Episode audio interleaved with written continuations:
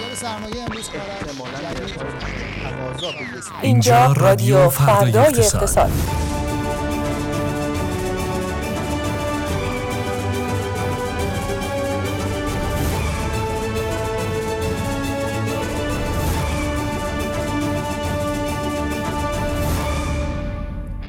سلام. اینجا رادیو فردای اقتصاد هفتم تیر ماه. امیدوارم که تا اینجای رو ساعتهای خوبی رو پشت سر گذاشته باشین. بزرگترین قایب امروز رادیو فردای اقتصاد علی تصنیمی همکار خوبمه که ما این هفته نداریمش. و از هفته آینده دوباره به ما میپیونده امیدوارم حرفهای تنهایی من خستتون نکنه. البته امروز برنامه متنوعی داریم با حضور کارشناس های بسیار زیادی و قراره درباره خیلی چیزا با هم دیگه حرف بزنیم.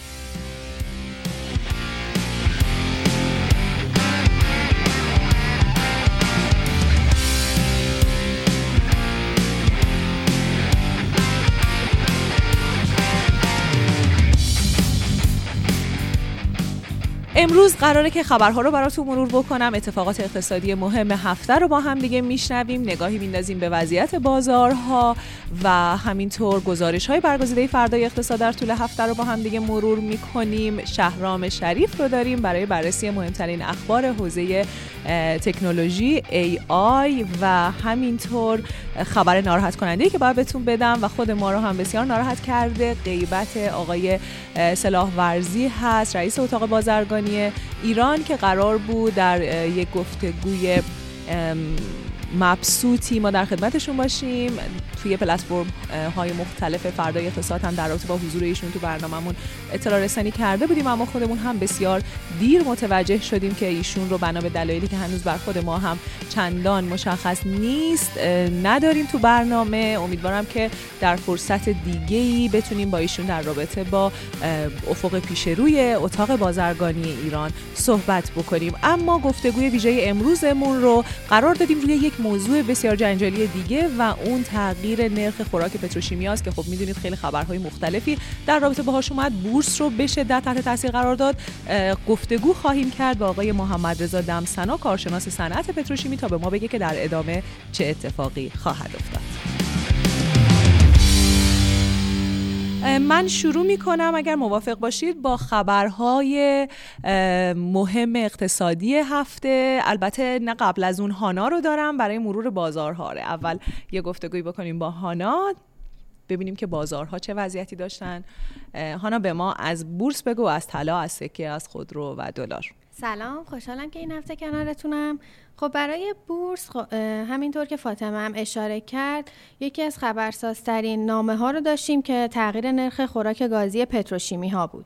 یه خبر دیگه ای هم که داشتیم افزایش نرخ دلار محاسباتی برای قیمت پایه فراورده های نفتی بود که از 28500 تومن به 38000 تومن تغییر کرد.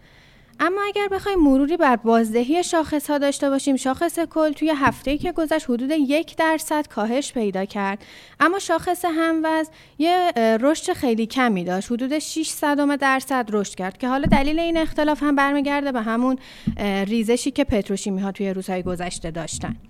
خروج پول به طور کلی توی مجموع هفتگی خروج پول توی هفته که گذشت 1600 میلیارد تومن بود و همچنین حدودا ارزش معاملات روزانه 7000 میلیارد تومن بوده که نسبت به اوج خودش توی روزای مثبت بازار فاصله معناداری داره.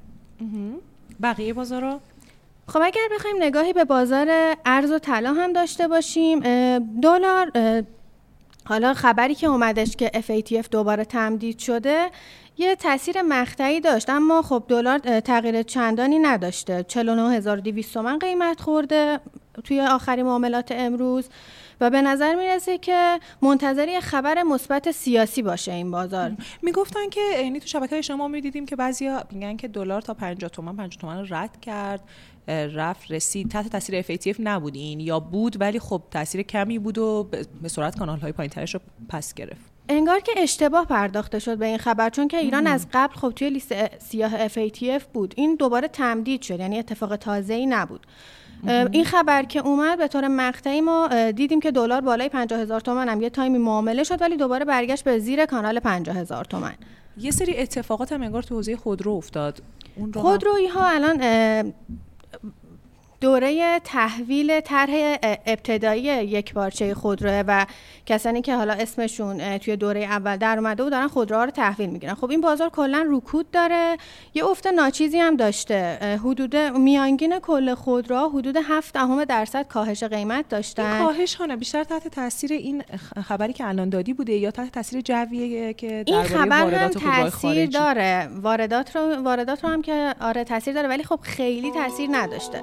به نظر می‌رسه بیشتر کاهشی که ما تو این بازار داریم به خاطر رکودیه که توی معاملات خیلی تعداد معاملات این بازار کاهش پیدا کرده. بازار جهانی چیزی داری برامون؟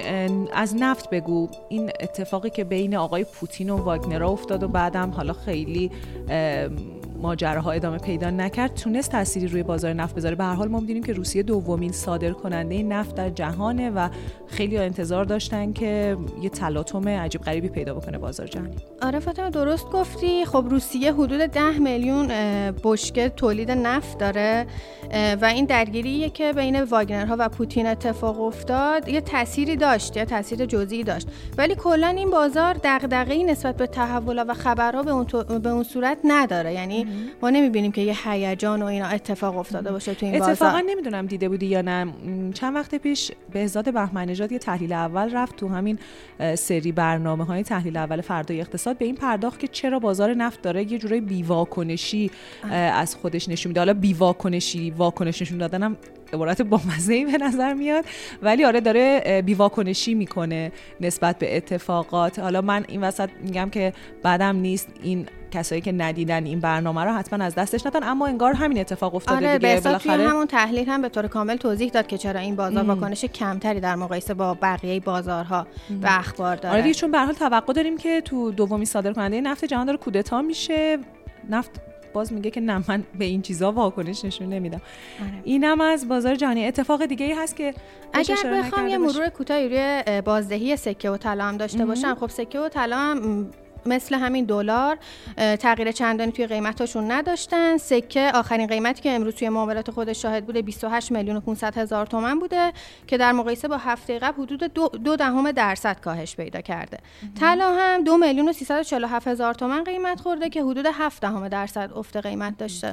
پس میشه گفت که غیر از حاشیه هایی که مربوط به بازار سرمایه بود و اینها. بقیه بازارها تقریبا یه رکود معاملاتی آره تابستون گرم و نرم و آرومی رو دارن پشت سر می‌ذارن. آره این هفته فقط بازار سرمایه خیلی خبرساز بود با این امیدواریم که همینطور هم باقی بمونه. اگرم قرار تغییر اتفاق بیفته در راستای همون انتظار سیاسی باشه که گفتی و تغییر خوب باشه قیمت ها کاهش پیدا بکنن حباب ها پشت سر هم دیگه بترکن. ممنونم ازت. هانا خیلی لطف کردی. با هانا پاکمن بودیم. از بازارها برای ما گفت بازم با ما باشید. اینجا رادیو فردای اقتصاد. مرور تیتر روزنامه ها بورس بازار ارز بازارهای جهانی خبرهای مهم اقتصادی و سیاسی و اجتماعی و هر چیزی که باید بدونید. فردای اقتصاد رو امروز بشنوید.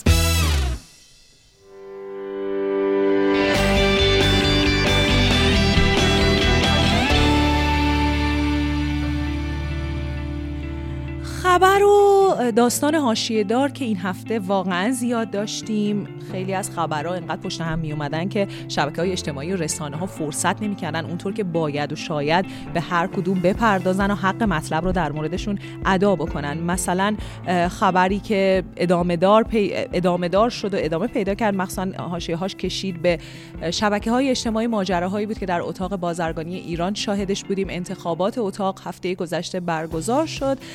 آقای محمد سلاح ورزی به عنوان رئیس اتاق ایران انتخاب شدن اما احتمالا در جریان هستیم که حاشیه هایی وجود داشت. گفته می‌شد که برخی تاییدها برای انتخاب ایشون نیومده اما در ادامه گفته می‌شد که با اصرار بخش خصوصی روند به همون شکل ادامه پیدا کرده. حاشیه ها ادامه داشت. دوباره بعضی از رسانه ها گفتن که نباید این انتخاب تایید می شده ولی ما می‌دیدیم که خیلی از رسانه ها در مقابل از قانونی بودن این انتخاب میگن و خلاصه خیلی حاشیه داشت. شبکه های اجتماعی به شدت تحت تاثیر این ماجرا بود. تقریبا هیچ چهره اقتصادی فعال در شبکه های اجتماعی نبود که نسبت به این ماجرا واکنش نشون نداده باشه. خبر دیگه یک در واقع یه جور خبر تکراری بود اما نشون میده که خبرهای تکراری هم کماکان می‌تونن از شبکه های اجتماعی در ایران توجه بگیرن و اون انتشار فیش حقوقی یک نماینده مجلس بود به رقم 100 میلیون تومن که با واکنش خود نماینده مجلس مواجه شد. آقای مالک شریعتی اعلام کردن که نماینده های مجلس کلا بین 20 تا 24 میلیون تومن حقوق می‌گیرن. بعضیاشون حتی بین 12 تا 24 میلیون تومن حقوق می‌گیرن و ایشون چون خودشون عضو هیئت علمی دانشگاه هستن اصل حقوقشون رو دانشگاه میده مجلس ما به تفاوت رو میده. حالا چرا فیش حقوقی ایشون 100 میلیون تومن شده بوده؟ خودشون گفتن که این پولا پولا و در واقع هزینه هایی هست که مجلس به عنوان هزینه های نمایندگی پرداخت می‌کنه. از حقوق کارمندان ایشون گرفته تا عیاب ذهابشون تا مسکنشون تا هزینه دفترشون و گفتن که بقیه مشاغل دولتی این خدمات رو دارن از پیش ولی چون نماینده مجلس ها ندارن و خودشون باید هزینه بکنن مجلس این پولو بهشون میده. خلاصه نشون داد که ماجرای فیش حقوقی ماجرایی نیست که به این آسونیا برای افکار عمومی در ایران تاثیرش رو از دست بده. نکته خبر بعدی مربوط میشه به اینکه رکورد صدور پروانه کسب 12 سال اخیر شکسته شده. گفته میشه که در فقط در روز 5 تیر ماه یعنی همین پری روز بیشتر از 3000 پروانه کسب توی سامانه نوین اسناف صادر شده. در 1722 پروانه کسب مربوط به درخواست هایی بوده که از درگاه ملی مجوزها ارسال شده بوده. این ماجرا در ادامه تصمیم هایی که برای رفع موانع کسب و کارها گرفته شده و اهمیتش بیشتر از اینجاست که یه جور انحصار شکنی رو نشون میده در دادن مجوزها. حاشیه هم این هفته خیلی زیاد بوده. مثلا آقای مصباحی مقدم نماینده ادوار مجلس و عضو مجمع تشخیص مصلحت نظام اعلام کردن که ما متاسفانه جمعیتمون به اندازه مردم چین قانع نیستن که به دو وعده غذا اکتفا بکنن. چینیا چرا پیشرفت کردن؟ چون دو وعده غذا می‌خورن ما چرا پیشرفت نمی‌کنیم؟ چون سه وعده احتمالا غذا می‌خوریم. این حرف با واکنش خیلی تندی از سوی چهرههای مختلف مواجه شد. مثلا آقای همتی رئیس کل اسبق بانک مرکزی اعلام کردن که دلیل پیشرفت چینی نبوده کمان که در تمام سالهای گذشته دیگه ماجرا از یه وعده دو وعده اختلاف گذشته و سطح رفاه در چین متوسط رفاه در چین اصلا قابل مقایسه با ایران نیست. بازگشت ساعت کاری به قبل هم یه ماجراییه که واقعا نمیشه نمی‌دونیم دربارش چی میشه گفت. اینکه قرار بود ساعت کاری تا شهریور ماه عقب کشیده بشه که تو برق صرف جویی بشه کارمندا کمتر برای خنک شدنشون از برق استفاده بکنن. اما دیده شد که ناهماهنگی ها به وضعیتی رفت که قابل ادامه دادن نبود. دولت از این تصمیم عقب کشید. ساعت کاری به وضعیت قبلش برگشت. خیلی ها گفتن خب چرا قبلا به کافی مطالعه نشد روی این تصمیم. چرا تصمیم ها اول اجرا میشن و بعد به ابعاد مختلفشون توجه میشه؟ موضوع بسیار بسیار مهمی که اتفاقا ما با آقای محمد رضا دمسنا کارشناس صنعت پتروشیمی بهش خواهیم پرداخت. موضوع نامه ایه که گویا برای 17 اردیبهشت ماهه. حتی اگه برای 17 اردیبهشت ماه نباشه نشون از یک تصمیم در 17 اردیبهشت ماه میده. تصمیمی که خوراک پتروشیمی ها را از 4000 تومن به ازای هر متر مکعب رسوند به 7000 تومن به ازای هر متر مکعب. این موضوع باعث شد که خیلی ها پیوند برقرار بکنن بین این نامه و ریزش عجیب غریب 17 اردیبهشت ماه که به یک شنبه سیاه در بورس معروف شد. ریزش بی سابقه شاخص کل رو ما در این روز داشتیم که اصلا سابقه نداشت حتی در اون ریزش های عجیب غریبی که بعد از دوران به اصطلاح حبابی شدن بورس ما شاهدش بودیم شاهد چنین ریزشی نبودیم. خیلی هم گفتن که این نامه قبلا رسیده به دست عده از افراد و اونها با فروششون یک ریزش آبشاری رو در بورس رقم زدن. این هم خبر بسیار مهم هفته بود. خبر که زیاده ولی ترجیح میدیم که بپردازیم به گفتگو با بچه های فردای اقتصاد با گزارشگران درجه یک فردای اقتصاد. با ما باشید.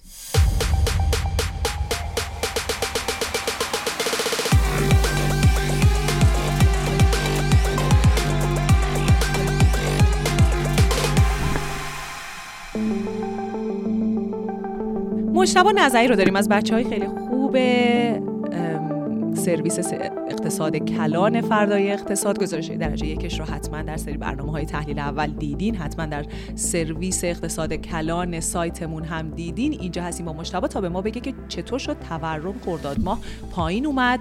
مشتبه ما تو زندگیمون اصلا احساس نمی‌کنیم که تورم پایین اومده. من هر روز احساس می‌کنم تورم بالا رفته. یعنی اگه من به جای مرکز آمار گزارش بدم هر روز دستم می‌گیرم به کمرم و میگم که پدرمون در اومد. چطور شده که تورم پایین اومده؟ سلام فاطمه به همه شنوندگان عزیزتونم سلام می‌کنم. والا قضیه اینه که خب ما تورم رو چی می‌فهمیم؟ اینکه چقدر با چه شیبی قیمت ها داره زیاد میشه دیگه. بعد حالا خب یه سری شاخص تعریف می‌کنیم برای که بتونیم که مثلا پی مقایسه بکنیم ببینیم چه وضعیتی داره. یکی از شاخص هایی که ما استفاده می‌کنیم تورم نقطه به نقطه است یا تورم سالانه است. یعنی ما ببینیم که قیمت ها تو یک ماه مثلا قیمت های اردیبهشت نسبت به اردیبهشت سال گذشته چقدر بیشتر بودن؟ اسمش رو می‌ذاریم تورم سالانه دیگه. یعنی تو یه سال انگار قیمت ها چند برابر شدن چند درصد بیشتر شدن. حالا نکته اینه که خب ما مهمترین اتفاقی که در واقع روی تورم یک سال گذشتهمون شاید خیلی مؤثر بود اتفاقی بود که حذف ارز 4200 رقم زد. یعنی قیمت یک سری از کالاها به خصوص حالا تو بخش خوراکی ها یک در واقع افزایش پله ای داشت. یعنی ناگهان مثلا حالا قیمت گذاری دولتی که داشتن اینها بر اساس یه نرخ ارز جدید اتفاق افتاد و قیمت اومد بالا. حالا اگر ما اردی بهش رو با اردی بهش قبل مقایسه می‌کردیم عملا این افزایش پله داخل این افزایش قیمت بود یعنی دیده می‌شد. اما وقتی الان ما آخر خرداد رو یعنی تورم نقطه به نقطه خرداد رو به دست میاریم عملا داریم بعد از اون حذف ارز 4200 رو اندازه می‌گیریم. برای طبیعیه که یه بخشی از این در واقع این شاخصی که ما داریم در نظر می‌گیریم این باید کاهش پیدا کنه دیگه. یعنی چرا؟ چون یعنی من دارم میگم که نسبت به یک سال گذشته الان رشد قیمت کمتره تا مثلا اردیبهشت ولی این به این معنی نیست که مثلا تورم منفی نیست که بگیم قیمت ها کم شده. قیمت ها همچنان دارن زیاد میشن رشدشون هم بالاست. شیب قیمت مثلا الان نگاه می‌کنیم خب از خرداد پارسال تا خرداد امسال باز هم 42 درصد افزایش قیمت داشتیم دیگه. پس یعنی با شیب بازم زیادی داره افزایش پیدا می‌کنه. فقط حالا اون شیب تندی که ما خورداد پارسال انگار یهو مثلا ناگهانی تجربه کردیم و وقتی خب میایم سالانه نگاه می‌کنیم این نیست صرفا توی شاخص. یه گزارشی هم چند وقت پیش تو فرد اقتصاد داشتی که میپرداختی به اینکه چرا ما بیشتر از اون رقم و عدد هایی که مرکز آمار میگه تورم احساس کنیم. مثلا مرکز آمار میاد میگه که تورم مثلا حدود 50 درصد بوده. من به زندگیم نگاه می‌کنم می‌بینم که دارم سه برابر قبل سعی می‌کنم پول در بیارم ولی وضعم نصف قبلا بهتر نیست. چرا من احساس می‌کنم تورم 150 درصد بوده؟ ولی مرکز آمار میگه که نه 50 درصد بوده. یه گزارش اینجوری هم داشتی. بد نیست حالا که اینجوری به تورم پرداختیم. اونم به ما بگی دلیل این که من فاطمه رجبی که به عنوان شهروند متوسط رو به پایین چرا تورمی که مرکز آمار اعلام می‌کنه اصلا با زندگی من جور در نمیاد؟ خب خیلی عوامل مختلفی موثره ولی در کل اینجوریه که حالا یعنی یه سری چیزاش مشترک تو تمام دنیا هست. یعنی مردم مثلا تورمی که روزمره باش در ارتباطن مثلا تورم خوراکی خیلی روی در واقع ذهنیتی که از تورم داره اثر می‌ذاره. مثلا ممکنه حالا آدم چقدر وقت یه بار مبل خونش رو عوض کنه یا ماشینش رو عوض کنه یا مثلا اینجور چیزا. ولی خب هر روز داره با یه سری کالا دست و پنجه نرم می‌کنه. ما به خصوص حالا تو این یه سال که تورم خوراکیمون هم بالا بود خیلی یعنی مثلا طبق همون مرکز آمارم تورم خوراکی تو 80 90 درصد بالا رفت دیگه. بنابراین خب اینو بیشتر حس می‌کنیم. زمین پس در واقع چیزایی که ما اصلا نمی‌خریم خدا رو شو گرون نمیشه. چیزایی که ما همش می‌خریم خیلی گرون میشه. ولی اینجوری مرکز آمار میاد. 50 درصد اعلام می‌کنه ما 100 درصد احساس می‌کنیم. آره حالا مثلا سبد مصرفی سبد مصرفی هر فردم به حال متفاوته. مرکز آمار یه میانگین از کل کشور حالا یه سبد میانگینی در نظر گرفته. قطعا هم نقصایی داره یعنی شیوه اندازه‌گیریش قطعا بهش انتقاد هست. حالا اخیرا مرکز پژوهش هم روی موضوع کار کرده بود هم به خود شاخص در واقع سری ایرادها وارد دونسته بود. هم این که حالا همون موضوع که خب احساس آدم از تورم خیلی وقتا اصلا آدم وقتی قیمت ها بیشتر میشه بیشتر تو ذهنش میمونه یعنی احساس می‌کنه تورم بیشتر شده. ولی مثلا ما حالا مثلا ما خب اگه قیمت انرژی برامون ثابت میمونه خیلی این تو ذهنمون نیست که آره مثلا اون بخش تورم ثابت مونده دیگه. خب بخش مثلا نمیگیم خدا پول برقم مثلا سه برابر نشده. ولی میریم شیر بخریم می‌بینیم سه برابر شده میگیم که بدبخت شدم شیر سه برابر شده. این اینه؟ آره یعنی یه بخشی اینه. یه بخش هم که واقعا می‌تونه شاخص قطعا نقصای داشته باشه. و اینکه خب سبد مصرفی هر فردم مختص چی از همه چی کمتر گرون شده؟ اینو حضور ذهن داری بهمون بگی؟ می‌تونم که حالا کمتر از همه معمولا همون بخش انرژیه برای ما. ولی مثلا اگه باز از آخر خرداد پارسال نگاه کنیم به الان مثلا روغن و چربی ها اینجوری بود که خب خرداد پارسال خیلی یو افزایش قیمت داشت دیگه. روغن اگه یادتون باشه خیلی مثلا به تنهایی بله. اصلا حدود 3 4 درصد از مثلا تورم کرد. 50 اون موقع درصد اونجا بود. آره دیگه اون یه پله رفته بالا دیگه تغییر نکرده. مثلا. اینها هم الان دیگه خب تورم انگار یک ساله ای ندارن. آها. که اینطور ممنونم ازت. بازم میگم که گزارش های درجه یک مشتبه رو حتما تو فردای اقتصاد بخونید. عصرت بخیر باشه و عصر شما هم بخیر باشه. با ما باشید ما هنوز کلی گفتگو و کلی آیتم جذاب داریم.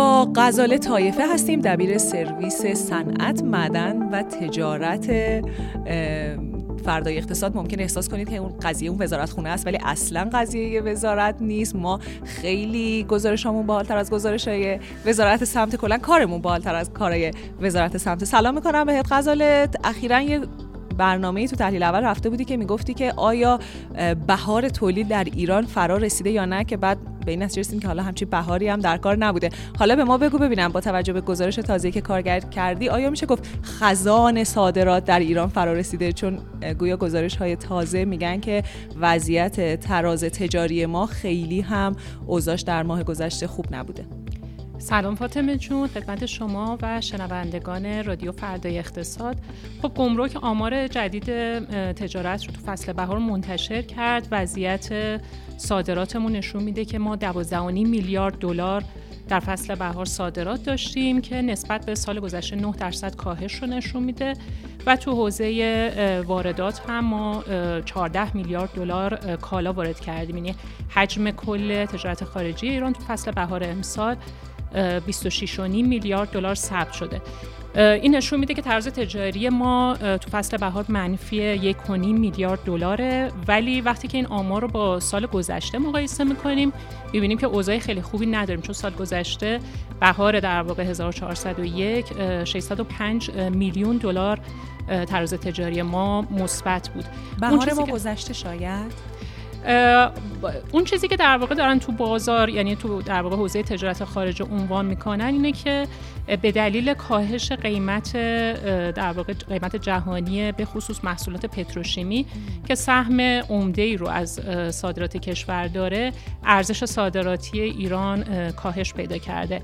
البته اینو خیلی تو آمارا نمیشه در واقع به صورت دقیق گفت. معمولا تو روند در واقع تجارت ایران به این صورته که وقتی یه محموله گاز مایع ما اه، صادر می‌کنیم تراز تجاری ما خیلی جابجا در میشه. در دقیقاً. واقع الان ما باید زنگ بزنیم. بچه های محموله گاز مایع سری بفرستن. کجا؟ کجا میفرستیم گاز مایع رو؟ گاز مایع بیشتر کشورهای حالا روند صادرات ایران نشون میده که بیشتر عمده مقاصد صادراتی ایران کشورهای همسایه و چین و هندن پس من خواهش می‌کنم از صادر کننده های گاز مایع سریع کشتی بفرستن. چینی هندی جایی این ترازو مثبت بکنم. ما واقعا نگران شدیم. اصلا روند تراز تجاری ایران رو اگر که از ابتدای دهه 90 ببینیم ما تو بیشتر سالا تراز تجاری ما منفی بوده. اون چیزی که داره نشون میده بخش اعظم در واقع این موضوع مربوط به کل محصولات صادراتی ایران و قیمت هاست که این ارزش ها رو جابجا می‌کنه. اوضاع بهتر میشه؟ این کشتی های گاز مایع حرکت می‌کنن؟ نمی‌کنن؟ پیش بینی وجود داره برای اینکه تابستون تراز تجاریمون چطور خواهد بود؟ ببین معمولا نمی‌تونیم اینجوری دقیق بگیم چون فاکتورهای مربوط به صادرات گاز مایع رو بعضی اوقات ببینید شرکت ملی گاز یهو مثلا توی یه ماهی اه، اعلام می‌کنه و به آمار گمرک اضافه میشه. همون اتفاقی که پارسال افتاد. مثلا ما توی یکی از ماه‌ها یهو به طرز عجیب غریبی دیدیم دیگه تراز تجاری خیلی مثبت شد بعد که پیگیری کردیم صادرات گاز مایع جا مونده. زیر. فاکتورهای. گاز مایع رو یهو با همدیگه به آمار اضافه کرده بودن. یعنی اول کارشناسا می‌گفتن که مثلا اتفاق خاصی توی فرآیند تجاری ما نیفتاده. بعد دیدیم که نه این به خاطر آمار ارقامی بوده که یهو به آمار در واقع ماهانه اضافه شده. ولی از ابتدای سال اگه بخوام یه آمار دقیق تر بگم فروردین ماه ما فقط طرز تجاری مثبت داشتیم. اردیبهشت خرداد طرز تجاری منفی بود. پارسال چطور بود اوزامون پارسال هم تقریبا فکر می‌کنم سه ماه فقط سه ماه طرز تجاری مثبت داشتیم. بقیه ماه‌ها در واقع منفی. ما یعنی الان ما یه ماه دیگه بتونیم مثبتش کنیم با پارسال؟ آره ما بعد بیشتر مجموعه تجارت خارجی رو در مجموع ببینیم که چه روندی رو داریم. خب بحث عمده در واقع صادرات ایران که حالا صادرات غیر نفتیه عمدهش روی کالاهای در واقع خام یا کالای با پای نفتی داره میچرخه. جابجایی این کالاها و اینکه ما چجوری داریم صادر می‌کنیم این روی روند صادرات اثر می‌ذاره. واردات ایران هم که خب دلیل که خیلی از کالاها وارداتش ممنوع شده الان بیشتر کالای اساسیه. یعنی ما واردات کالای خیلی در واقع عجیب غریبی نداریم. بیشتر رو کالای اساسی و تلفن همراه داره وارد میشه. ولی این روند حالا خیلی انتقاد می‌کنن که این صادرات خیلی هم صادرات غیر نفتی نمی‌تونیم در نظر بگیریم چون کالاهای با ارزش افزوده بالا تو سبد صادراتی ایران نیست. همشون آره. همشون یا مواد خامه یا موادی که در واقع پای نفتی دارن. به همین دلیل حالا باید ببینیم که توی در واقع فصل تابستون روند در واقع تجارت خارجی به چه سمتی پیش میره. ممنونم از غزال طایفه. خیلی از مهمونایی که می‌بینین میان فردای اقتصاد و کلی باعث میشن که استفاده بکنیم از حضورشون. کار هماهنگی غزاله طایفه است. گزارش های بسیار عالیش رو هم همونطور که گفتم در سرویس خودش در فردای اقتصاد می‌تونین ببینین. همینطور تحلیل اول های خوبش رو حالا که صحبت صادرات شد بهتون میگم که گزارش دیگه ای از فردای اقتصاد که می‌خوایم بهش بپردازیم روی بحث نفت ایران هست. همونطور که می‌دونید و حالا الان نسیم علایی دبیر سرویس نفت و پتروشیمی فردای اقتصاد براتون توضیح میده بین تولید نفت و ظرفیت تولید نفت یک تفاوتی وجود داره. اما خب ظرفیت تولید نفت خیلی فاکتور مهمیه که نشون میده اساسا زیرساخت های تولیدی یک کشور در حوزه نفت به چه شکله. خب هر چقدر ظرفیت تولیدش بیشتر باشه از اون طرف توان صادراتش بیشتر باشه طبیعتا صادراتش تولیدش بیشتر خواهد بود. گویا یک گزارشی اخیرا منتشر شده که پیش بینی می‌کنه که ظرفیت تولید نفت ایران طی پنج سال آینده چه تغییری خواهد کرد؟ این گزارش بهتون بگم کسایی که بیماران قلبی کسایی که روحیه حساسی دارن کسایی که احساس می‌کنن هوا خیلی گرمه اعصابشون خورده این تیکر گوش ندن. چون ما توش یه مقایسه با کشورهای منطقه هم داریم که این باز ممکنه که برای کسایی که نمی‌تونن گوش بکنن آزاردهنده باشه.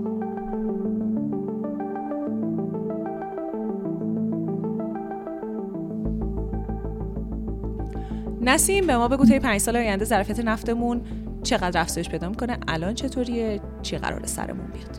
سلام فاطمه امیدوارم روز خوبی داشته باشیم همگی.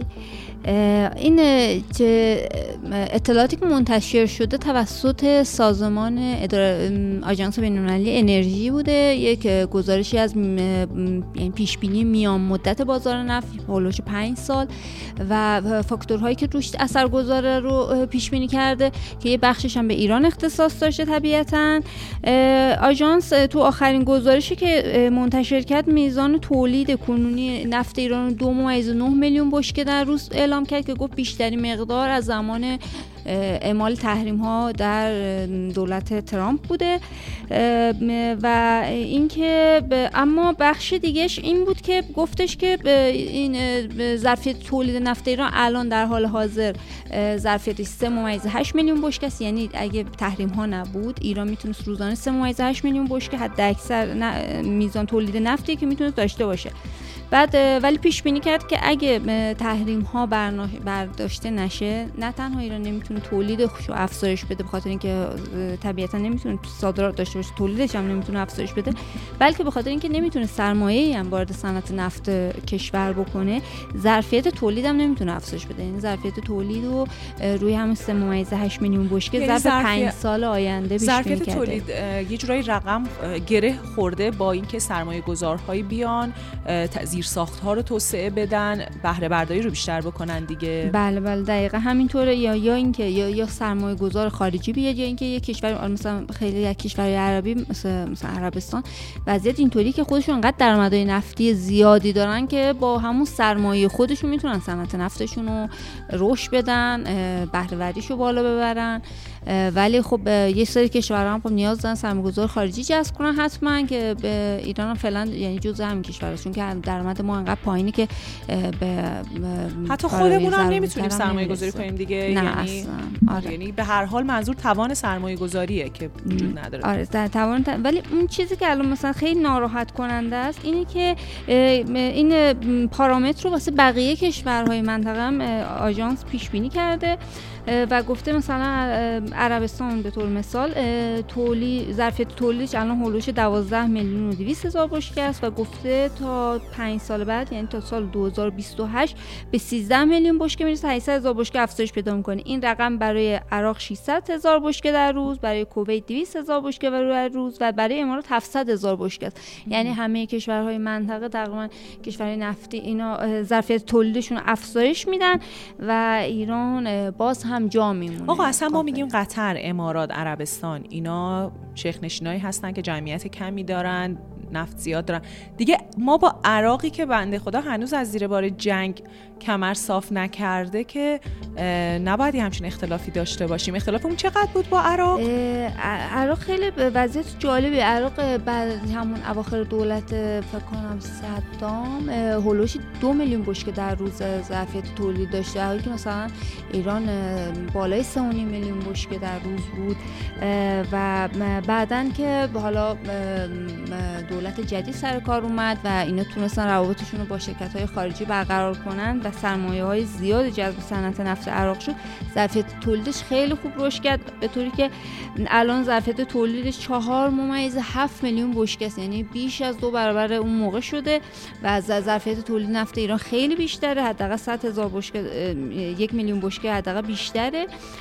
و اینکه گفته میشه تا 2028 این رشد تولید و رشد ظرفیت تولید ادامه پیدا می‌کنه به طوری که به 5 5 میلیون 300 هزار بشکه می‌رسه. یعنی 600 هزار بشکه نسبت به الان بیشتر بازار میشه. باشه واقعا بله. بازار باشه بله. برای من یه مورد دیگرم که امروز چک می‌کردم جالب بود امارات بود امارات توی دهه دهه 80 شمسی ما تولید نفتش حدود 2.5 میلیون بشکه در روز بوده در حالی که ما اون موقع تولید نفتمون حدود 4 میلیون بشکه در روز بوده بعد الان ظرفیت تولید نفت این کشور به چهار ممیز یک میلیون بشکه در روز رسیده که 300 هزار بشکه تقریبا از مال ما بیشتره و گفته شده تا سال 2028 هم به 4 ممیز 8 میلیون بشکه می‌رسه. یعنی یک میلیون بشکه از ظرفیت تولیدی که واسه ایران پیش بینی شده بیشتره. نسیم اینطور که من فهمیدم اینجوری نیست قضیه که یه مسابقه بوده. مثلا ما اینجوری با همدیگه شروع کردیم ما عقب موندیم. انگار ما قبلا وضعمون خوب بوده. یعنی انگار از اینا خیلی جلوتر بودیم.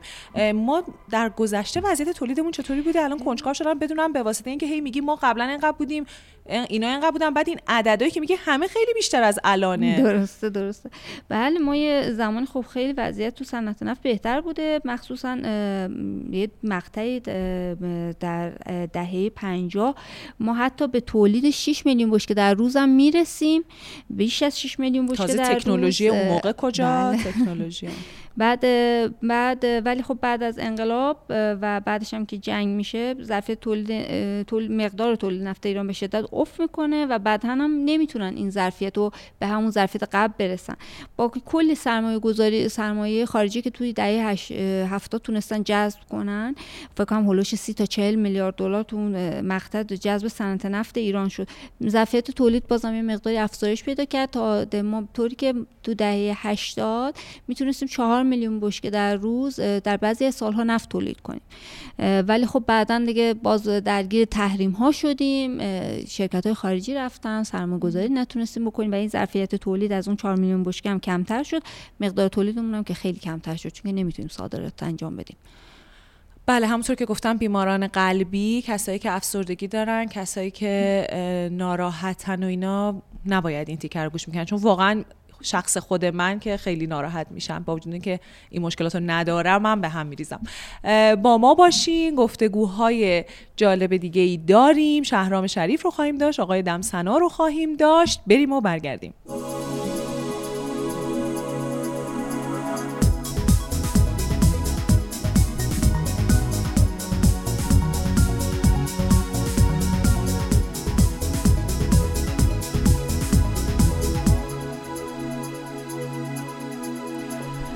همونطور که براتون یکم پیش توضیح دادم. انتشار یک نامه ای و رسیدنش به دست رسانه ها سر خیلی زیادی به راه انداخت.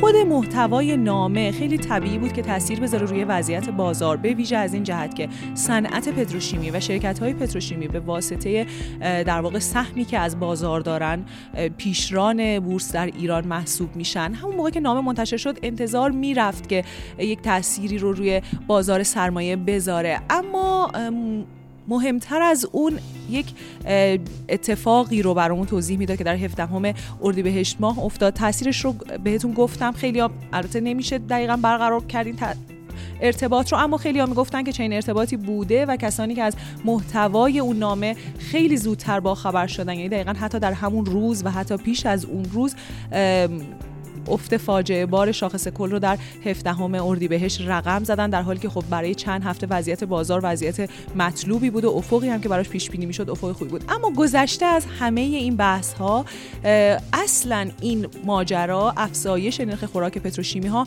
چه تأثیری می‌تونه روی این صنعت بذاره؟ چه اساسا چی میگذره بر وضعیت خوراک در پتروشیمی ها و چه این مجموع این مسائل چه تأثیری می‌تونه بر بازار بورس بذاره. در خدمت محمد رضا دمسنا هستیم کارشناس صنعت پتروشیمی که جواب همه این سوال ها رو خورد خورد به ما بدن. سلام می‌کنم بهتون. عصر خوبی داشته باشید. از امیدوارم که عصر خوبی تا اینجا داشته بوده باشید. از اینجا به بعدم داشته باشید. شما سلام علیک بکنید تا بریم سر اصل مطلب. سلام. منو سلام می‌کنم به شما به شنوندگان محترم. امیدوارم در مورد این اتفاق هولناک بتونیم حرفای دقیق بزنیم تا سرمایه گذارا بهتر بتونن تصمیم بگیرن. اول اصلا به ما بگین چی شده. خیلی ها اصلا ممکنه انقدر خبر از این منور شنیده باشن انقدر حرفایی شنیده باشن که خب بعضا آغشته به راست و دروغ با همدیگه است آغشته به تحلیل اشتباه هست. شما اصلا یه به ما یه توضیح بدین. آقا چی شده؟ تو بازار چی شده؟ تو صنعت پتروشیمی چی شده؟ اصلا چیزی شده؟ از بابت اینکه چی شده این اتفاق برای منی که در نزدیک 7 8 سال تو فضای سرمایه‌گذاری حرفه‌ای دارم فعالیت می‌کنم هولناکترین اتفاق بود. یعنی من تو این روزهای اخیر اصلا حال خوبی ندارم به خاطر اینکه به نظر من این بزرگترین کیس عدم تقارن اطلاعاتی از از مسائل با اهمیت بوده که حداقل من به تجربه دارم می‌بینم. توی دنیا case های عدم تقارن اطلاعاتی وقتی ازش سوء استفاده میشه چه توی فدرال ریزرو چه در واقع توی خزانه داری آمریکا پیش اومده و اینجوری نبوده که نباشه. به هر حال یه سری سیاستگزار یه جایی ممکنه یه سری تصمیمات بگیرن که این تصمیمات ممکنه توی فضای سرمایه گذاری یا سوداوری شرکت ها تاثیرات با اهمیتی بذاره. اما اینکه این تاثیرات تو چه زمان یعنی تاریخ تصمیم و تاریخ dissemination یا انتشار یکی باشه یا نباشه اینجا مسئله است.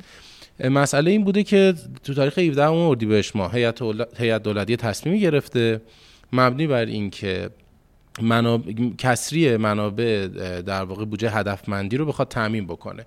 این تصمیم هم اینجوری بوده که خب وزنش اومده به سمت جایی که خب هم نقدتر هم راحتتر وصولش و شما به جایی که مثلا بخواید قیمت بنزین رو افزایش بدید یا گازوئیل رو افزایش بدید و غیره این کسری منابع هدفمندی که جریانات نقدی ماهانه می‌خواد برای اینکه پرداخت بکنید. شما توی در واقع هدفمندی یارانه ها مصارفش نقدیه و اجتناب ناپذیره دقیقا پول می‌خواد و این ور شما منابعش هم باید نقدی و ماه به ماه جور بکنید. دو تا راه حل دارید. یا اینکه باید برید توی پمپ بنزین از مردم پول بیشتری بابت بنزین و گازوئیل بگیرید که اون هم نقدیه. دقیقا. و یا اینکه برید سراغ گزینه راحتتری که برای دولت تو این سالها بوده برید از پتروشیمی ها از شرکت هایی که بهشون گاز میفروشید در واقع این مبلغ پول گاز واقعی بده. دقیقا. حالا واقعی بودن یا نبودنش یه آره، بحث خیلی مفصله که حالا ما بکنم برنامه خوبی تو فرده صنعت ساختیم و در موردش صحبت کردیم. مخاطبا می‌تونن برن ببینن. ولی گیر مسئله همین عدم تقارن اطلاعاتی به هر حال دولت یه تصمیم گرفت. ما میگیم مثلا دارایی برای خودشه. و می‌خواد یه قیمتی خودش روش بذاره. اما مسئله این بود که من برمیگردم 17 بهش. 17 بهش ماه ما با یک سقوط هولناک تو بازار سرمایه مواجه بودیم که هیچ کس هیچ پاسخی براش نداشت. همه دنبال مقصر میگشتن که چی شد؟ کی فروخت؟ چرا اینجوری می‌کنن مردم؟ یه سری حدسایی مثلا اون موقع من یادم زده می‌شد می‌گفتن دولت حقوقی ها رو مجبور کرده که بفروشن. یعنی آدما می اومدن و به هر تئوریای توطئه داشت آره. در می اومد دیگه. چون واقعا توطئه آمیز به نظر می اومد دقیقاً.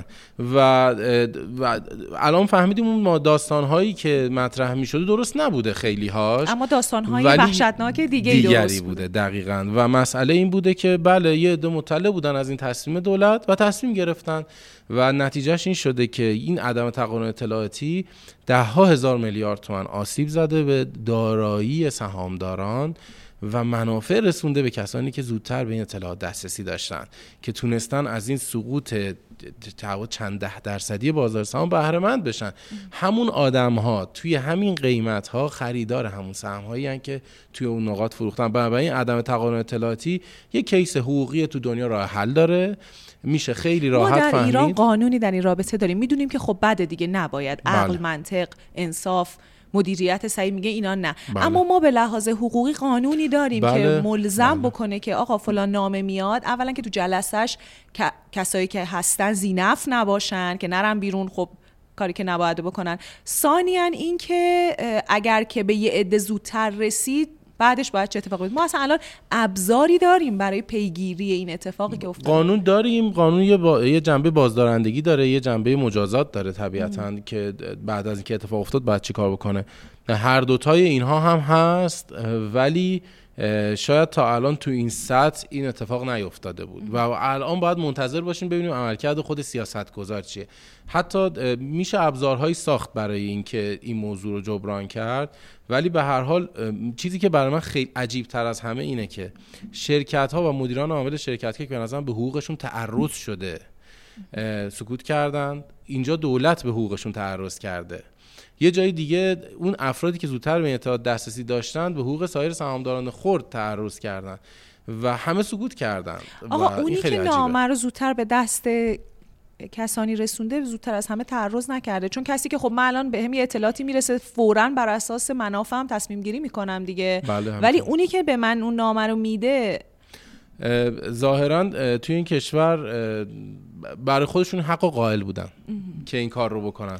وقتی وقت نمی‌دونستن ابعاد همچین کاری چی می‌تونه باشه. البته آگاه بودن به ابعاد منافعی که واسهشون ایجاد می‌کنه ولی شاید فکر نمی‌کردن 17 اردی بهش ما. اگر امروز در موردش صحبت می‌کنیم این سطح از نارضایتی و این سطح از در واقع آقای دمسنا اجازه بدیم من اصلا خسارت این ماجرا رو فراتر از خسارت ریالی و مالی که به سهامداران وارد شده خسارت عظیمی بدونم که به اعتماد مردم در بازار سرمایه زده شده. خب خیلی ها میگن که چرا مردم سفته بازی می‌کنن چرا پولشون می‌برن تو طلا؟ بیارید ببینید آمریکایی‌ها چقدر خوبن ببینید انگلیسی‌ها چقدر خوبن پولشون رو میارن توی بورس سرمایه گذاری می‌کنن. ما چرا میریم سمت بازارهای سفته بازی؟ که ما یک بار اینجا توضیح دادیم که چرا ایرانی ها مجبورن اصلا یه جوری برن سمت این بازارها. اما خب ما میایم همینا رو میگیم. بعد یه همچین خبری منتشر میشه و آدم میگه که خب چه خوب کاری کردم. مثلا نرفتم سمت این بازار. من متاسفم بزرگترین بله آره بله فکر می‌کنم بزرگترین قربانی نه سهامدارا به صورت مستقیم که اعتماد سهامدارا و بله. اعتماد اصلا من مثلا بزرگترین قربانی فضای سرمایه گذاری حرفه‌ای در کشوره. ببین ما توی کشور ظاهرا چند سالیه به این نتیجه رسیدیم که فضای سرمایه گذاری حرفه‌ای لازم نیست. یعنی لازم نیست شما یه سرمایه گذار بزرگ حرفه‌ای توی دنیا رو مثلا از وال استریت بیاری قانعش بکنی که دو میلیارد دلار فرزن تو فلان شرکت سرمایه گذاری بکنه. شما مثل اینکه راه حل های دیگه ای پیدا شده واسه این موضوع. مثلا برید با کشور X یا Y توافق بکنید. بیاد مثلا سی میلیارد دلار سرمایه گذاری بکنه توی کشورتون. در ازاش مثلا نفتتون رو اینقدر ارزان تر بخره به نظر میاد به این سلوشن های راحت تری رسیدند که سرم... فضای سرمایه گذاری حرفه ای رو حاضرند به این راحتی بهش آسیب بزنن و در واقع دست بکنن تو جیب سهامدارا من هنوز واقعا ناراحتم وقتی در موردش صحبت می‌کنم فکر می‌کنم چون شغل حرفه ما و آینده کاری ما وابسته است به این فضا و ما واقعا تمام تلاشمون رو می‌کنیم و شروع شده که تلاش می‌کنیم که مقابله بکنیم با این جوی که وجود اومد. عزاداریایی به حقمون رو کردیم و بیشتر از این باید عزاداری بکنیم واقعا گریه بکنیم حتی. من دیروز که با اینکه من فعال بازار سرمایه نیستم به عنوان کسی که به عنوان ژورنالیست مرور می‌کنه خبرها رو واقعا صدای شکستن قلبمو حتی شنیدم که آقا دیگه اینجور. خلاصه که ما عزاداریمون رو کردیم و به قول شما مطالبات هم حتما صورت خواهد گرفت و شاید این مثلا یک پله بشه یک نقطه عطفی بشه در اینکه تصمیم های درستی گرفته بشه در این حوزه. اما یکم تخصصی تر وقتی بیایم نگاه بکنیم به وضعیت بازار سرمایه به من بگین که فارغ از این بحث رانت اطلاعاتی و اینها اساسا این تصمیم چه تأثیری بر بازار خواهد گذاشت چه تأثیری بر وضعیت پتروشیمی ها خواهد بله. گذاشت و دیگه تخصصی خود اون تصمیمه رو بررسی بکنیم نگاه بله شما به اصل این تصمیم چیه؟ ببینید ما اگر این اتفاق نمی افتاد خوراک پتروشیمیا باید یه چیزی بین 4500 تومان تا 5000 تومان به هر متر فرمولی که بله، بله، چند سال پیش تصمیم گرفتن دیگه طبق اون فرمول بله سال 1394 قانون 10 ساله تصویب شد. دولت موظف بود تا سال 1404 طبق اون فرمول گاز حساب کنه به پتروشیمیا بده. اینجا اتفاق فرقانونی اتفاق افتاد و حالا بحث قانونی مفصلی میشه در موردش کرد. به هر حال اگر ما بپذیریم که این ماندگار خواهد بود پتروشیمیا به ازای هر متر مکعب گاز باید بین دو تا سه هزار تومان بیشتر هزینه پرداخت بکنن. یک چیزی حدود یک سوم از حاشیه سود پتروشیمیایی که خوراک متان مصرف می‌کنن نه اتان. نباید به همه شرکت ها تعمیم داد. مثل اورسازها متانولسازها کاهش پیدا می‌کنه. متانولسازها قطعا زیانده میشن. یعنی از الان دیگه هر روزی که در کارخونه ها بازه میلیاردها زیان داره به این شرکت ها در واقع تحمیل میشه. یکی از دلایلی که من فکر کنم این نمی‌تونه ادامه پیدا بکنه اینه که یه یه بخش مهمی از پتروشیمی مهم ما تو ماهشهر اصلی زیانده میشن. و زیانده بودن چیزی نیست که دوام داشته باشه. خب شما از این طرف هم نمی‌دونین اگه این کارو نکنه دولت زیانده میشه. بله دولت خب اومده آمارهاش که اگه دولت از این تصمیم عقب نشینی بکنه دقیقا عددش عددش یادم نیست اما بالاتر از مثلا سی همت اینطورا کسری بودجهش بله. به شکل اون از مرکزی تعمین می‌کنه به روال گذشته. به روال شاید 60 سال گذشته. حالا ما اشاره نمی‌کنیم که دقیقا چی هست. اما خب یعنی میگین که احتمال ماندگار نبودن این تصمیم وجود داره. ممکنه که دولت بله. عقب نشینی بکنه. انقدر غیر منطقیه که یعنی روی کاغذ شاید حساب و کتاب کردن و دیدن کسی بودجه جبران میشه ولی توی واقعیت چرا باید پتروشیمیا اینقدر دولت مهم باشه که عقب نشینی بکنه از مسئله ساده ترین مسئلهش اشتغاله. ما اخیرا مسئله اشتغال رو توی اصلیه داشتیم. و یک سوم از کارکنان و کارگران اصلیه دست از کار کشیدن. تأمین ماده اولیه کل صنعت پلاستیک کل صنعت نساجی و خیلی از صنایع پایین دستی کوچکی که به راحتی من می‌تونم بگم میلیون ها اشتغال بهشون وابسته است اصلا از طریق همین پتروشیمی هاست. بنابراین حساسیتش از محل اشتغال و اعتصابات کارگری برای دولت بالاست. ولی متاسفانه صبر می‌کنن تا اون اتفاق بیفته بعد عکس نشون بدن. این ماجرا روی ارزندگی سهام این شرکت ها تو بازار سرمایه هم تاثیر من به نظرم حاشیه سود وقتی یک سوم کاهش میده بعد ارزش شرکت هم یک سوم پایین تر در نظر گرفت. بنابراین ولی خب نکته اینجاست که از اون نقطه 17 اردیبهشت که بازار داره در واقع پرایس می‌کنه همه این اتفاقات رو من به نظرم تا اینجا یه بخش مهمی از این کاهش اتفاق افتاده و اینجا هاست که من خودم حس می‌کنم اون کسانی که اون روزها مطلع بودن و فروشنده بودن این روزها خریدار خواهم بود. به من بگین که مثلا میانگین نرخ جهانی خوراک پتروشیمی ها چطوریه؟ ما داریم گرون میدیم داریم ارزون میدیم. یعنی بحث, آره بحث واقعی مفصلیه که آره ما به عنوان کشور تولید کننده گازی در واقع توی دنیا الان گاز 11 تا 13 سنت کشورهای تولید کننده داره فروش میره. بگذاریم از این که اگر شما یک واحد متانساز داخل یک کشور تولید کننده گازی مثل آمریکا یا کانادا یا قطر تأسیس بکنید باز هم با تسهیلات به شما 25 ساله با تخفیف بیشتر گاز میدن. و حتی اون نرخ‌های فروش بنادر از اونها کمتر گاز دریافت می‌کنید. ما میپذیریم تو این کشور به هر حال تراز با اینکه تولید کننده عمده گازی بزرگترین ذخایر گازی دنیا رو داریم با این حال نتونستیم تراز بکنیم. و میپذیریم که گاز برای دولته. میپذیریم که با به هر حال این اتفاق افتاده و توی قانون دولت تصمیم گیرنده قیمت گازه. همه اینها رو میپذیریم. چیزی که نمیشه پذیرفت عدم تقارن اطلاعاتیه و سوء استفاده از منابع مالی مردمه. یه چیزی هم من اینجا بگم ما اینا رو که میپذیریم حواسمون هم هست که از اون طرف پتروشیمی ها هم وادار میشن محصولاتشون رو با نرخ دستوری بفروشن یعنی بله. وقتی که هی داریم اون رو هی اون هم جزء چیزاییه که دقیقا اون اون جزء چیزایی که نباید پذیرفت و به نظر من باز ناعادلانه است. نرخ دستوری امسال امسال سال سختری برای یعنی می‌تونیم بگیم آقا آقای دولت اگه که برنامه اینه که گاز رو با نرخ واقعی خودش حالا کلمه واقعی شاید کلمه باشه نه که الان گاز 50 درصد بالاتر از نرخ اصلا بگیم آقا واقعی شما خودش. فروشنده دیگه بله. آقای دولت شما فروشنده خیلی گازی. گاز مال آره. خودته هر نرخی دوست داری بده ما هم ببینیم به صرفه می‌خریم ببینیم نه. صرفه نمی‌خریم اما. از اون طرف قیمت گذاری دستوریت رو هم یه فکری بکن دیگه. نمیشه بله. که این طرف هم به نفع تو اون طرف هم به نفع تو و همه چیز به ضرر اصلا سال مردم. خیلی خاصی رو داریم تجربه می‌کنیم. من به نظر من دولت به این نتیجه رسیده که هر کاری دلش بخواد می‌تونه بکنه با هر چیزی. یعنی شاید الان می‌تونه گاز رو با دلار 50 هزار تومانی بده به پتروشیمی محصولش رو با دلار 38 و 500 ازش بخره. و بله. نرخ ارز یه چیز سابجکتیوی شده. من به نظرم دلار زدایی یه کلید واژه‌ای بود که منافع بلند مدت خیلی ها توش تعمین میشه و الان هم هر کسی از کلمه دلار زدایی استفاده کرد به راحتی با یه جستجوی نیم ساعته میشه فهمید که منافعش به کجا آره. هست. این که دلار زدایی خب خوبه اما آیا واقعا ما از دلار زدایی دلار زدایی رو برداشت می‌کنیم یا بله. برنامه‌مون پافشاری روی قیمت گذاری دستوریه؟ دقیقا. اینها رو ما منافعی که حاصل میشه اینها مباحثی هست که ما به تفصیل در فردای اقتصاد در بخش های مختلف فردای اقتصاد بهش می‌پردازیم. ممنونم از آقای دمسنا. گفتگو اگرچه ناراحت کننده اما خوبی بود. یه روز آقای تصنیمی نیست. ما چقدر هی داره همه گفتگوهامون و حرفامون به سمت غمگینی میره. امیدوارم که کمتر ناراحتتون بکنیم در ادامه. شهرام شریف رو خواهیم داشت. قبل از اون میریم و برمیگردیم.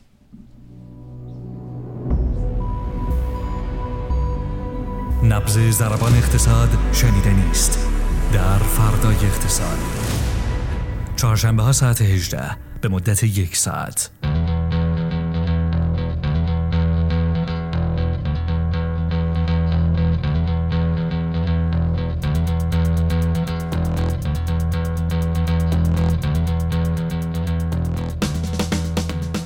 آقا من گفتم که قرار از این به بعد برنامه‌مون خوشحال کننده باشه. نه.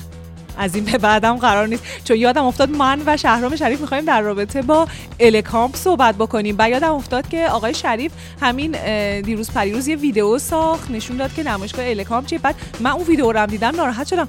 آقای شریف چیکار کنیم؟ دوباره قراره که حرفای ناراحت کننده بزنیم. سلام فاطمه امیدوارم خوب باشی. جای. علی تسلیمی خالی هستش و من البته بگم شنونده های عزیزمون که دیگه نمی‌خوان علی تسلیمی باشه شماره یک رو کامنت بکنن که من دیگه بتونم پرقدرت در راستای حذف اتفاقا دیدم داشت از توی تلگرام برنامه رو میشنید و نگو به اصلا نظر به من, گفت گفت آره. من نیستم اما مثل عقاب بالا سر کار وایسادم. آره جاش خالیه واقعا. واقعا خالیه. ببین اه، نمایشگاه الکام همطور که گفتی این نمایشگاه رو حالا من روز اولش رو شرکت کردم 26 امین دوره این نمایشگاه هستش. چهار سال هستش که این نمایشگاه برگزار نمیشه. یه کوتاه بهمون بگو اصلا الکام چیه؟ ممکنه بعضی از حالا مخفف الکترونیک کامپیوتر هستش. حالا این چون همون 26 دوره حالا نمی‌دونم اولین سالش به فکر کنم اوایل دهه 80 برمیگرده.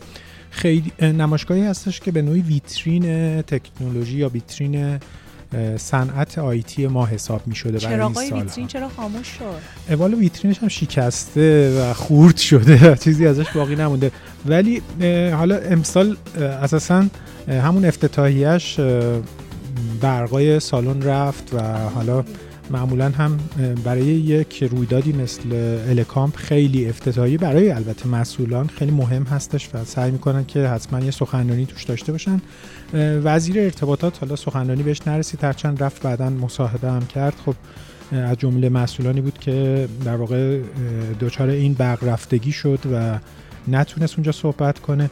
خیاط توی کوزه افتاد؟ آره خیلی هم سوالایی که ازش میپرسیدن تو نمایشگاه در مورد یه قطع دیگه بود یعنی قطع اینترنت و همه هم تکذیب می‌کرد و میگفتش که نه خیلی اوضاع خوبه. قطعی برق رو تکذیب نکردن؟ نه دیگه چون اینو دیگه در واقع وا- روشن و واضح بود عجیبه. تکذیب نکرد. خیلی عجیبه. ولی اه، نمایشگاه الکام واقعیتش اینه که چالش های زیادی رو داره. علاوه- بر اینکه زیر ساخت های خوبی نداره به دلایل مختلف یکی از چالشاش اه، که حالا باعث این هم شد که اصلا استارتاپ های بزرگ امسال اصلا شرکت نکنن یا شرکت های بزرگ تکنولوژی اساسا تو این نمایشگاه نیان اینه که اوضاع احوال تکنولوژی و اقتصاد دیجیتال ایران الان خوب نیست. و برایند کل صنعت تکنولوژی ما الان واقعا چیز قابل توجهی برای عرضه به شکلی نداره. ممکن سری محصولاتی داشته باشه برخی شرکت های سری فعالیت های کردن یا به هر حال بازار مصرفی ما به یه شکلی هستش که زنده نگه داشته تا اندازه این صنعت رو. ولی برایند کلیش اساسا برایند خوبی نیست. خب تحریم ها رو داشتیم که باعث عدم حضور برندهای بین المللی شده. شما می‌دونید توی حوزه تکنولوژی خب نبود شرکت های بزرگ و اونهایی که روی لبه تکنولوژی در واقع محصولات و خدمات دارن.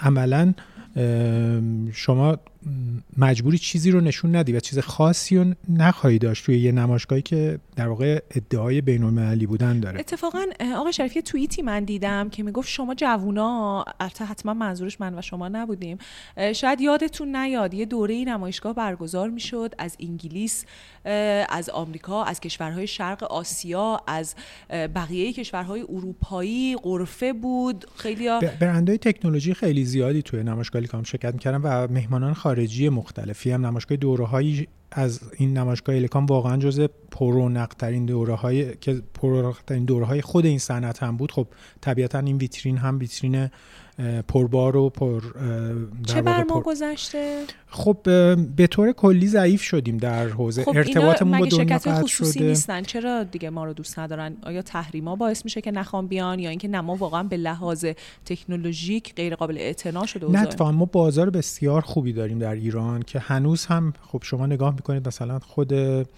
بازار محصولات سخت افزاری رو تو ایران می‌بینید پر رونق فروش وجود داره. ولی یا حتی بازار نرم افزارهای مثلا انترپرایز یا نرم افزارهایی که سازمانی استفاده میشه هنوز مثلا وجود داره برای شرکت های خارجی. ولی نکته اینه که خود این برندها مستقیما تو ایران نیستن و نمایندگان دست چندمشون تو ایران محصولات رو میارن و خیلی از اونها اساسا بودجه marketing ندارن یا اساسا نیازی به این ندارن که اصلا بخوان این محصولات رو به یه شکلی توی نمایشگاه عرضه کنن. الکامپ هم فضای مناسبی برای در واقع الان محصولات به حساب نمیاد با رشد اینترنت به هر حال توی فضای جامعه شبکه های اجتماعی. اساسا بودجه marketing بسیار از شرکت ها تغییر پیدا کرده نه تو ایران فقط توی دنیا. الان شرکت ها خیلی هاشون دنبال این هستن که ایونت های اختصاصی خودشون رو بگذارن و یه نکته دیگه هم که به این اضافه کنم خب وضعیت اینترنت به خصوص بعد از سال گذشته و اتفاقاتی که در مورد اینترنت محدودسازی اون رخ داد روز به روز بدتر شده. محدودیت های اینترنتی همچنان ادامه داره. شبکه های اجتماعی اصلی همه فیلتر هستن. یه گزارش سایت زومیت اتفاقا در حاشیه این نمایشگاه در واقع از کسانی که شرکت کردن تو نمایشگاه گرفته با هم بشنویم برگردیم. باید جالب باشه. آقا وزیر گفته من سه برابر نیاز کشور اینترنت تامین می‌کنم. آقا شما اختلال تو اینترنت داری یا نداری؟ با همش اختلال یه خورده وسطش اینترنت داریم هیچ کاری باش نمیشه انجام داد. از همه چی ما دوریم. طبقه اگه بالا بودیم مثلا وضعیت بهتر بابا ما کیم انقدر اینترنت داریم؟ وضعیت اینترنت خیلی خوب نیست. آپارات آدم می‌خواد ویدیو ببینه پشیون میشه. حاضرم فیلتر شکن عوض کنم برم یوتیوب. یا قطعی داریم یا زیر ساختا دائما در حال مشکله تماس هم که می‌گیری بررسی نمیشه. که هزینه‌ش هم باله. اینا فقط شعاره در عمل واقعا چیزی که من توش هستم و دارم کار می‌کنم چی ندیدم. پر مشکل.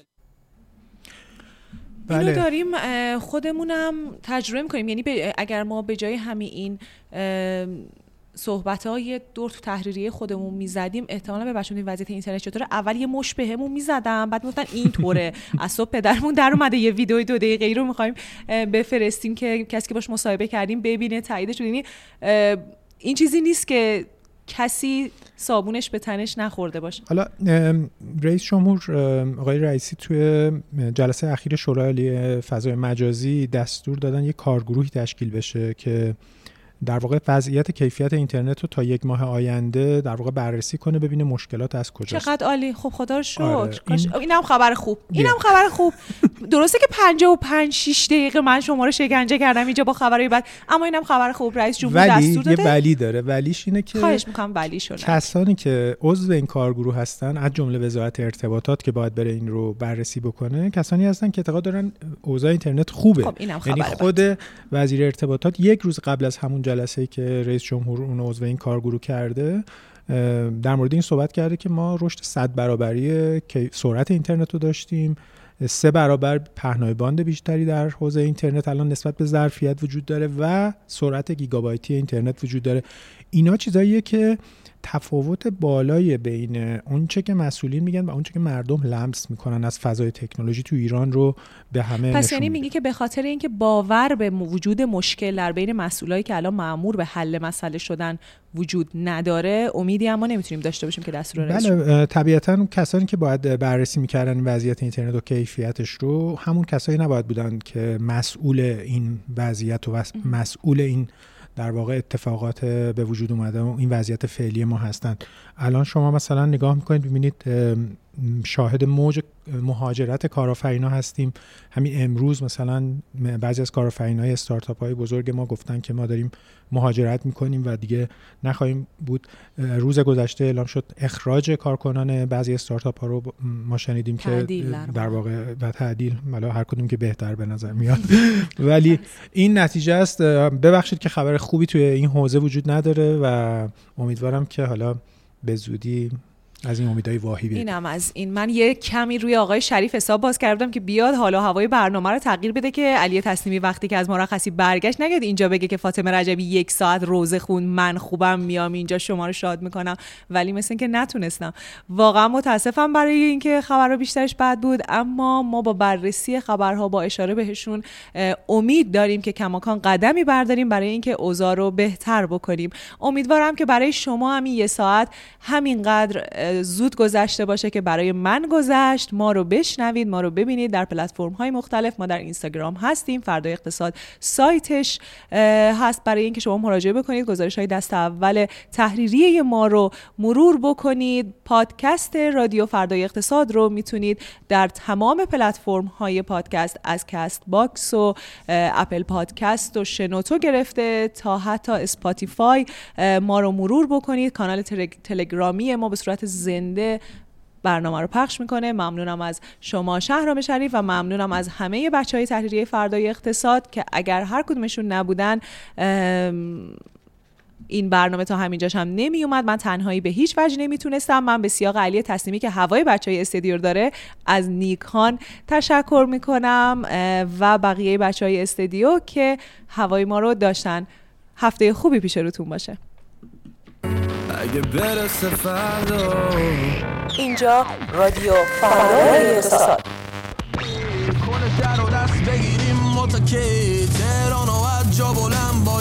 اینجا رادیو فردای اقتصاد.